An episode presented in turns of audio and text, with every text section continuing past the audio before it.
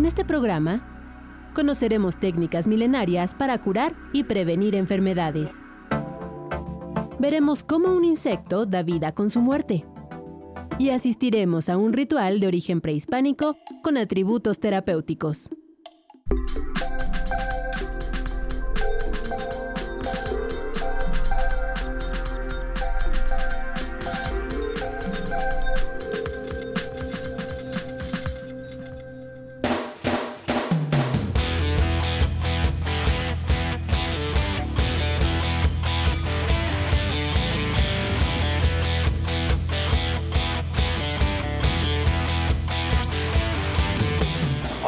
Bienvenidos. Yo soy Emilio Saldaña y hoy los saludo desde el Centro Holístico Avianga, uno de los pocos lugares en la Ciudad de México en donde puedes vivir la experiencia de un temazcal. Así es, se trata de un baño de vapor prehispánico que se realiza con fines curativos y relajantes y que aunque no lo parezca, tiene su base científica. En esta ocasión conoceremos algunas de las terapias de la medicina tradicional que han logrado sobrevivir al paso del tiempo por ser auténticas alternativas para poder recuperar o mantener la salud. Quédate con nosotros, te va a gustar el programa. Bienvenidos.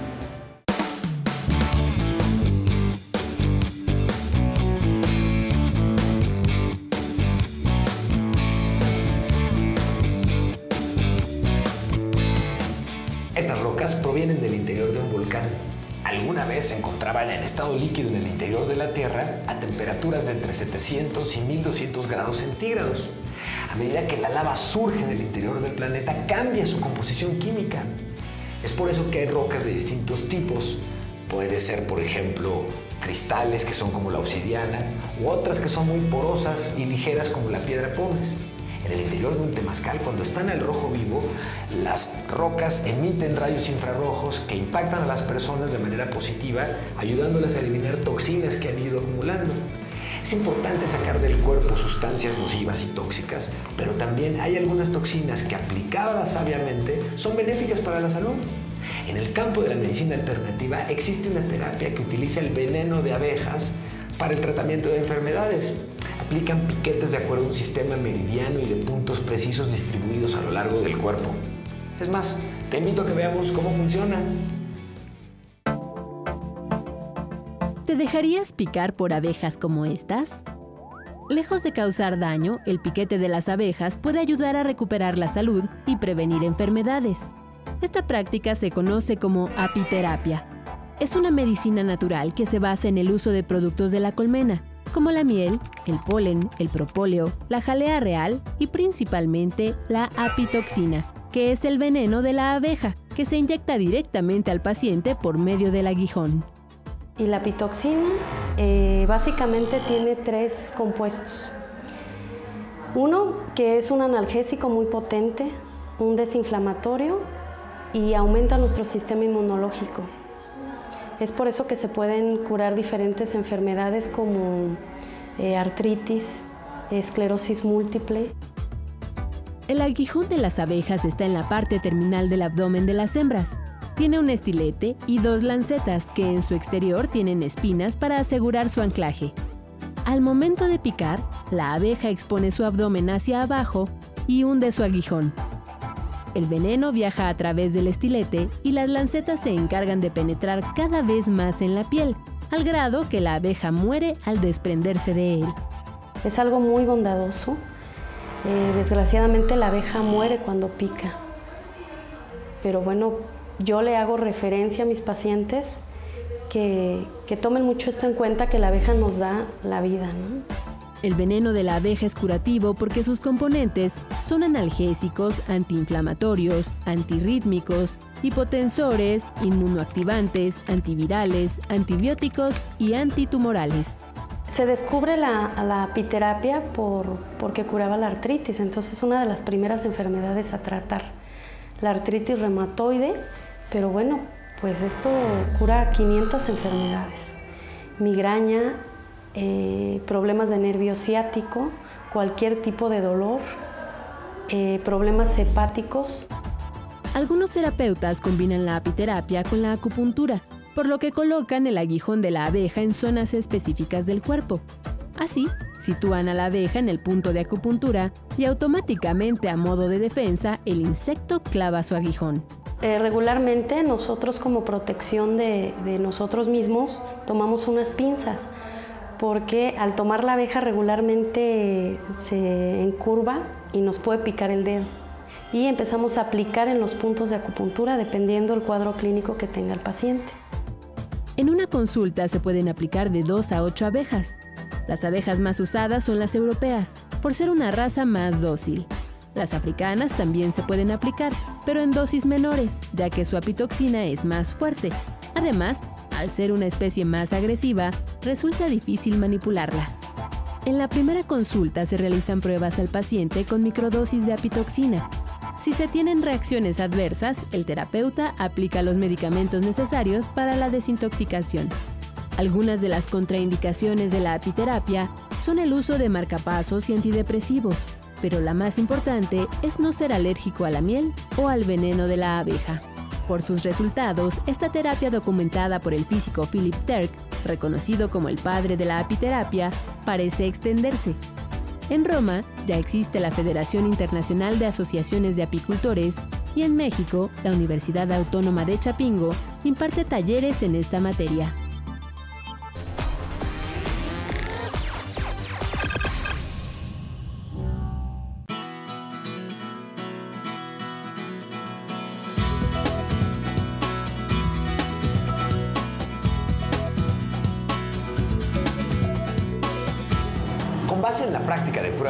El hombre ha descubierto plantas cuyas propiedades terapéuticas han sido la solución a muchos de sus padecimientos. Plantas que han sentado las bases de la medicina empírica y cuyo uso permanece aún con los adelantos de la medicina moderna. Debido a la experiencia, por ejemplo, se sabe que la manzanilla lo mismo se utiliza para trastornos digestivos, conjuntivitis o resfriados por los componentes antiespasmódicos, antiinflamatorios y antisépticos que contiene, y que el romero es un excelente antioxidante por su alto contenido en hierro. Ayuda, por ejemplo, en los casos de anemia. Te invito a que conozcamos más sobre las plantas con la biotecnóloga Tere Delgadillo, quien además es una experta en herbolaria. Adelante. La herbolaria es el uso tradicional que se le da a, nuestras plantas medicinales, eh, que comúnmente en los pueblos y también en la ciudad, ¿no? en los mercados las pueden encontrar y se hacen infusiones y preparaciones para ciertas enfermedades de esas plantas medicinales. Prácticamente de, dentro del área de biotecnología del cual estamos muy orgullosos es este insecticida vegetal que, mm, que obtuve para hacer tres productos con ese, insecticida. Uno es para matar los piojos y liendres, que se comprobó que los mata en cinco segundos. No daña el cuero cabelludo, es un producto muy seguro, incluso el niño lo puede manejar, muy seguro. Y si por error se lo, llegara a probar o a tomar, no pasa más que se desparasite el niño, o sea, no le pasa nada. Sí, de, ese mismo insecticida está el que es para la caspa y la ceborrea, también de esa planta medicinal y de ese insecticida, y el otro que es para uso en la piel, para herpes, sarna, psoriasis, escoriasis, dermatitis y lavar heridas, incluso las heridas del diabético. Este insecticida se, se obtuvo del Chenopodium graveoles Will, que es eh, el epazote de zorrillo. Esta planta eh, es de las manejadas aquí en México así como muy tóxicas. Bueno, bueno dentro de la carrera de biotecnología se obtuvo eh, de este insecticida el principio activo sin la toxicidad y poder preparar estos productos. Sí se puede aprovechar mucho y en, cuestión de que hay muchas plantas ya bien estudiadas por varias instituciones de nuestro gobierno o sea, eh, se pueden utilizar y hacer incluso productos o, medicamentos, pero aún así eh, eh, no hay que utilizarlas frescas, ¿no? Entonces, una de, estas situaciones es cuidar que no, no salgan del país y no lo regresen como productos para empezar, ¿no? Porque entonces estaríamos vendiendo barato y comprando caro, ¿no? Si dejamos que se la lleven y que salgan del país, pues tendríamos problemas al rato tanto para conseguirlas como para que al rato ya no nos pertenezca, ¿no? Yo diría que siempre ha ido pegada a, la medicina este, alópata, digámoslo así, eh, pero se puede combinar y, se puede llevar a, cabo incluso eh, que el médico se entere de lo que tú estás tomando y, también a lo mejor el médico sabe manejarlo, ¿no? Y de esto pues podría sacar adelante al paciente. Yo no diría que más rápido, pero con una seguridad de que va a estar mejor el paciente, no lo, no lo vamos a dudar, ¿no?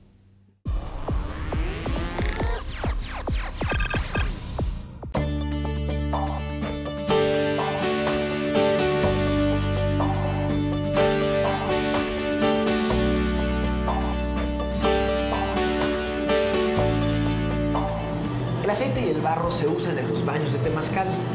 Los aceites son líquidos grasosos que no pueden disolverse en el agua y pueden ser de tres tipos, vegetales, minerales o animales.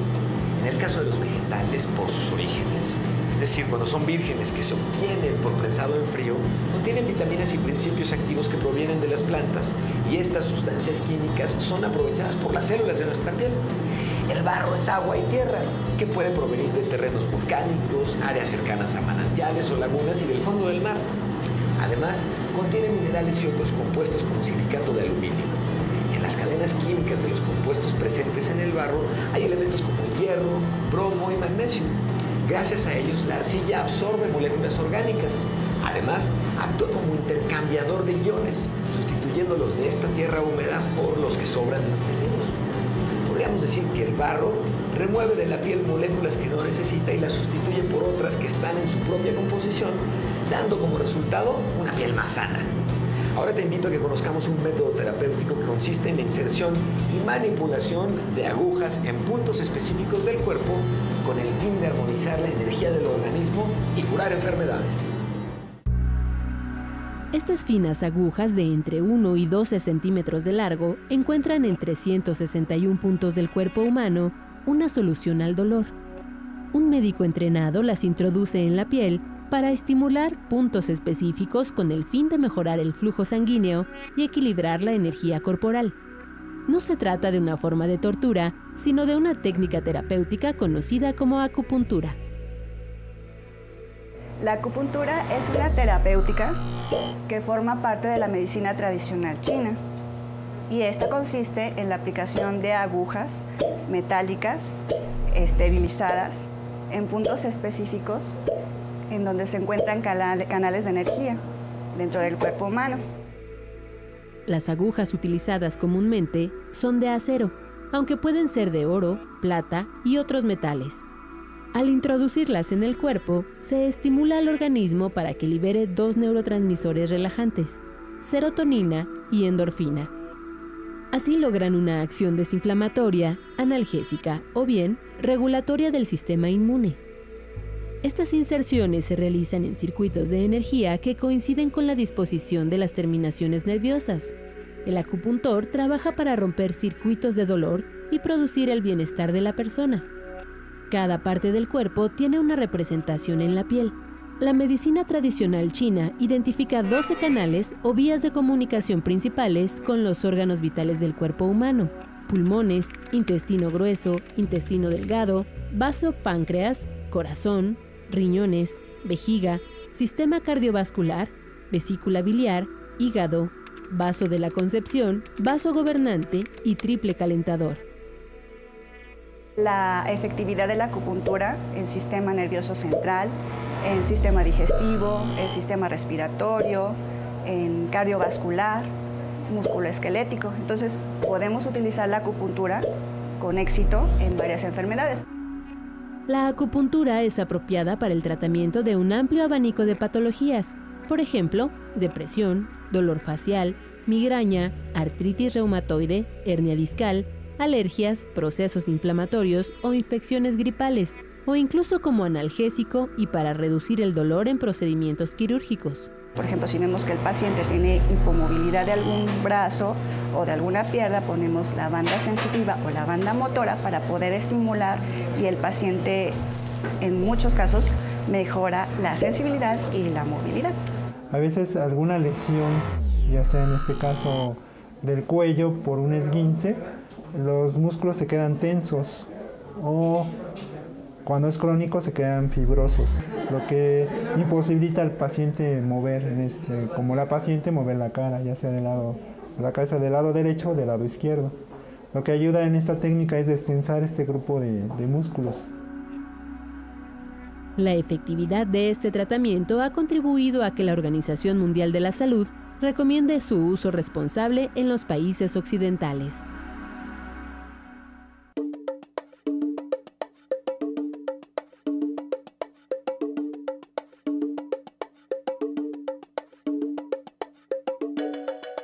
Temazcal y todos los elementos que lo integran funcionan como un laboratorio, el cual produce diversas reacciones químicas. Al calentarse las piedras aumenta la temperatura de nuestro cuerpo y se produce la proteína del estrés que tiene un efecto inmunológico. El calor penetra al tejido celular subcutáneo hasta el músculo para producir un relajamiento muscular. Cuando nuestra piel absorbe las radiaciones de las rocas, se tonifica, regenera y purifica. A altas temperaturas, la piel actúa como un tercer riñón, por lo que a través del sudor se eliminan toxinas. Al combinarse el vapor de agua con las cualidades de las plantas medicinales, se descongestionan los canales nasales y paranasales. Los aceites, además de actuar sobre la piel, ayudan a limpiar las vías respiratorias. Este proceso ayuda a muchas otras funciones de nuestro cuerpo como activar la irrigación, activar y aumentar el flujo sanguíneo y la producción de glóbulos blancos, descongestionar el sistema linfático y expandir los pulmones y los bronquios para expulsar toxinas. Ahora, ¿qué te parece si conocemos la parte mística de este ritual medicinal que conjuga el poder de la tierra, el agua, el fuego y el aire?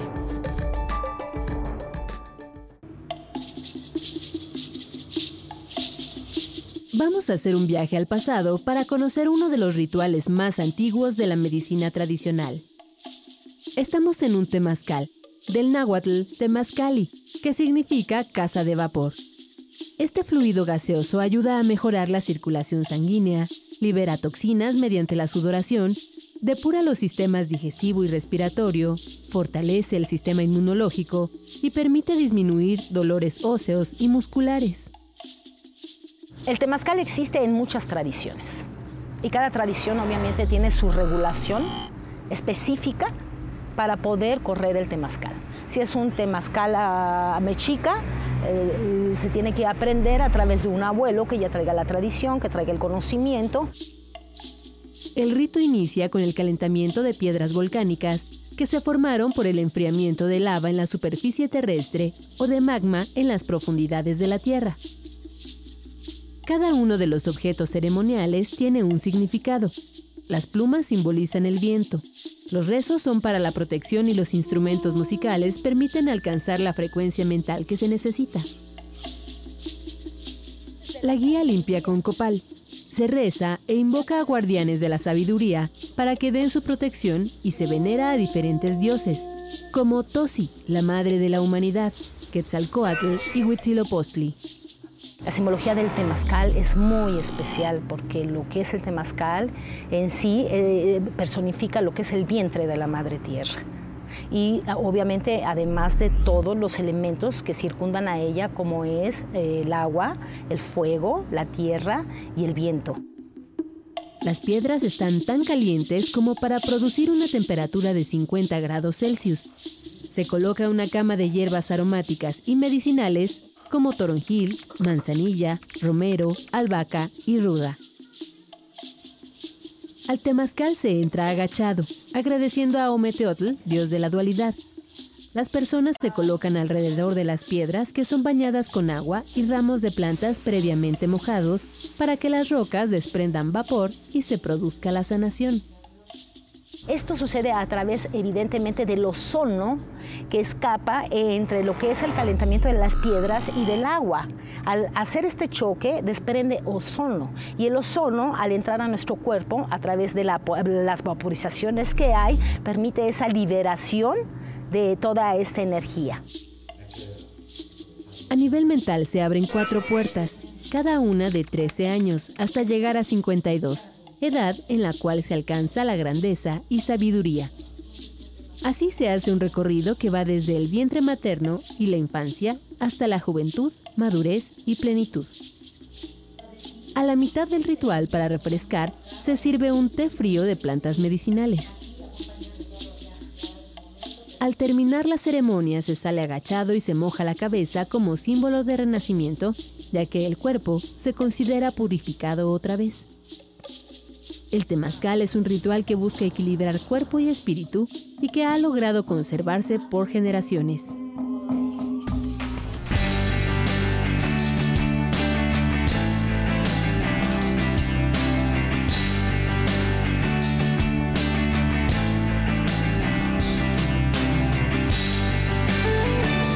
¿En contraste con la medicina convencional, que dice que cuanto más ingrediente activo hay en un medicamento, este tiene más efecto, la homeopatía es un método terapéutico que cura mediante dosis infinitesimales de sustancias naturales que en organismos sanos provocan justo el padecimiento que se busca atacar. Es decir, si algo produce dolor de cabeza, al diluirlo al máximo, ataca el dolor de cabeza. A mayor dilución, mayor potencia. Vamos a ver cómo funciona esta ecuación bioquímica utilizada en múltiples enfermedades y de mínimos efectos secundarios para los pacientes.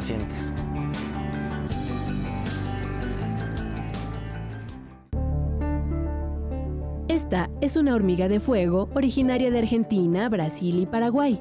Su picadura es muy fuerte y tan dolorosa que puede provocar inflamación, dificultad para respirar y alteración del ritmo cardíaco, ya que inyecta un veneno que contiene una sustancia química llamada piperidina. Sin embargo, esta sustancia también puede tener beneficios para la salud. Otros insectos como las moscas, vegetales como la valeriana, la hiedra venenosa y la belladona, y minerales como el nitrato de plata, cobre y nitroglicerina tienen propiedades curativas. Al diluir su concentración, dejan de ser peligrosas y son aprovechadas por la homeopatía. Los medicamentos que se utilizan en esta práctica no solo son gotas y chochitos, también se fabrican tabletas, cremas e inyectables, con el fin de acelerar los procesos curativos. El médico alemán Samuel Hahnemann desarrolló la homeopatía hace más de 200 años.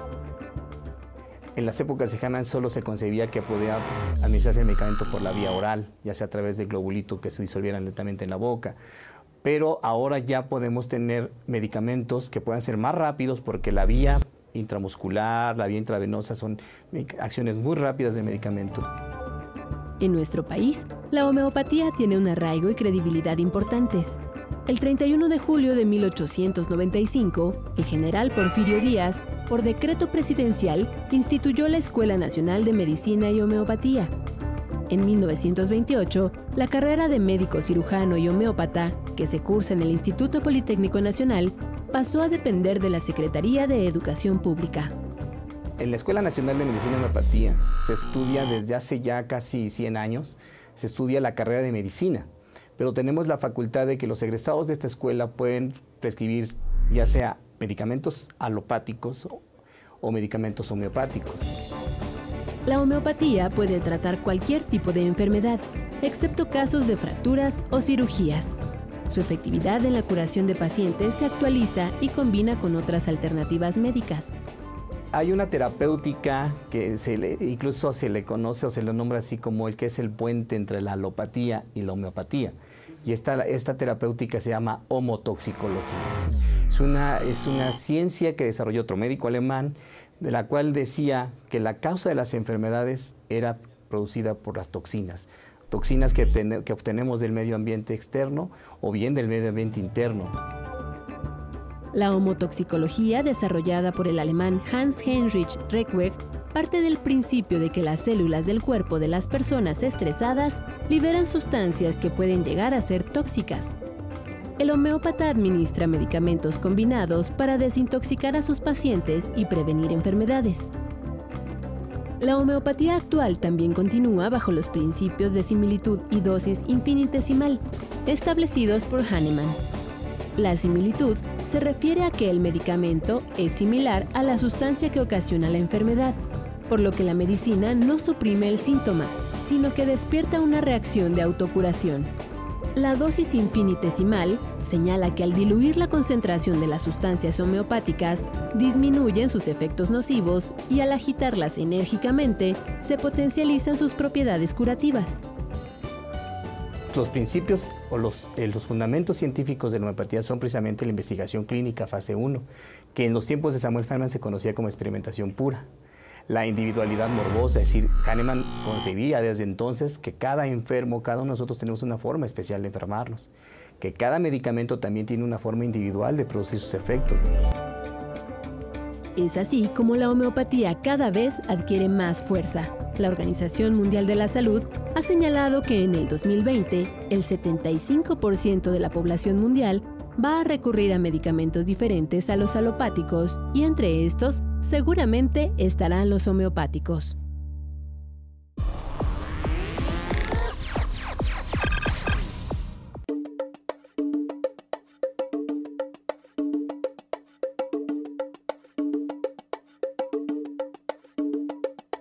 Como ya vimos, las rocas pueden absorber y guardar mucho calor. En Oaxaca, un platillo prehispánico aprovecha la conductividad térmica de este material, que además es un ingrediente. Vamos a ver cómo se hace caldo de piedra. ¿Te imaginas? El ingrediente principal de este platillo de origen prehispánico son las piedras de río, que no solo le dan un sabor especial, sino que también cuecen todos los ingredientes en solo 3 o 4 minutos. El platillo es originario del poblado de San Felipe Usila, en el municipio de Chinantla, en el norte de Oaxaca. Bueno, yo aprendí a preparar el caldo de piedra a la edad de 10 años, siguiendo a mis padres en el río, en la preparación del caldo de piedra, cuando yo veía a mi papá preparaba para nosotros y para mi mamá. Las piedras de río que provienen de donde nace el río Papaloapan tienen la propiedad de que resisten el calor y el agua sin romperse. Pueden absorber el calor y retenerlo. A esa propiedad se le llama densidad de energía. Las piedras deben permanecer durante dos horas en una fogata de leña de encino. Cuando las piedras se colocan en el caldo, entra en juego la conductividad térmica, que es la capacidad de transferir su calor a un material más frío. Esto es lo que hace posible que las verduras, vegetales, pescado y mariscos se puedan cocer en unos cuantos minutos. Después las piedras ya no se puede volver a usar porque se, revienta, se rompe. La jícara resiste lo, caliente de la piedra y la jícara es un producto de una planta. Entonces no tiene nada de, material pues, este, industrializado, es, es, es materia prima. Este platillo prehispánico ha llegado hasta nuestros días por el conocimiento que se transmite de generación en generación en la cultura chinanteca.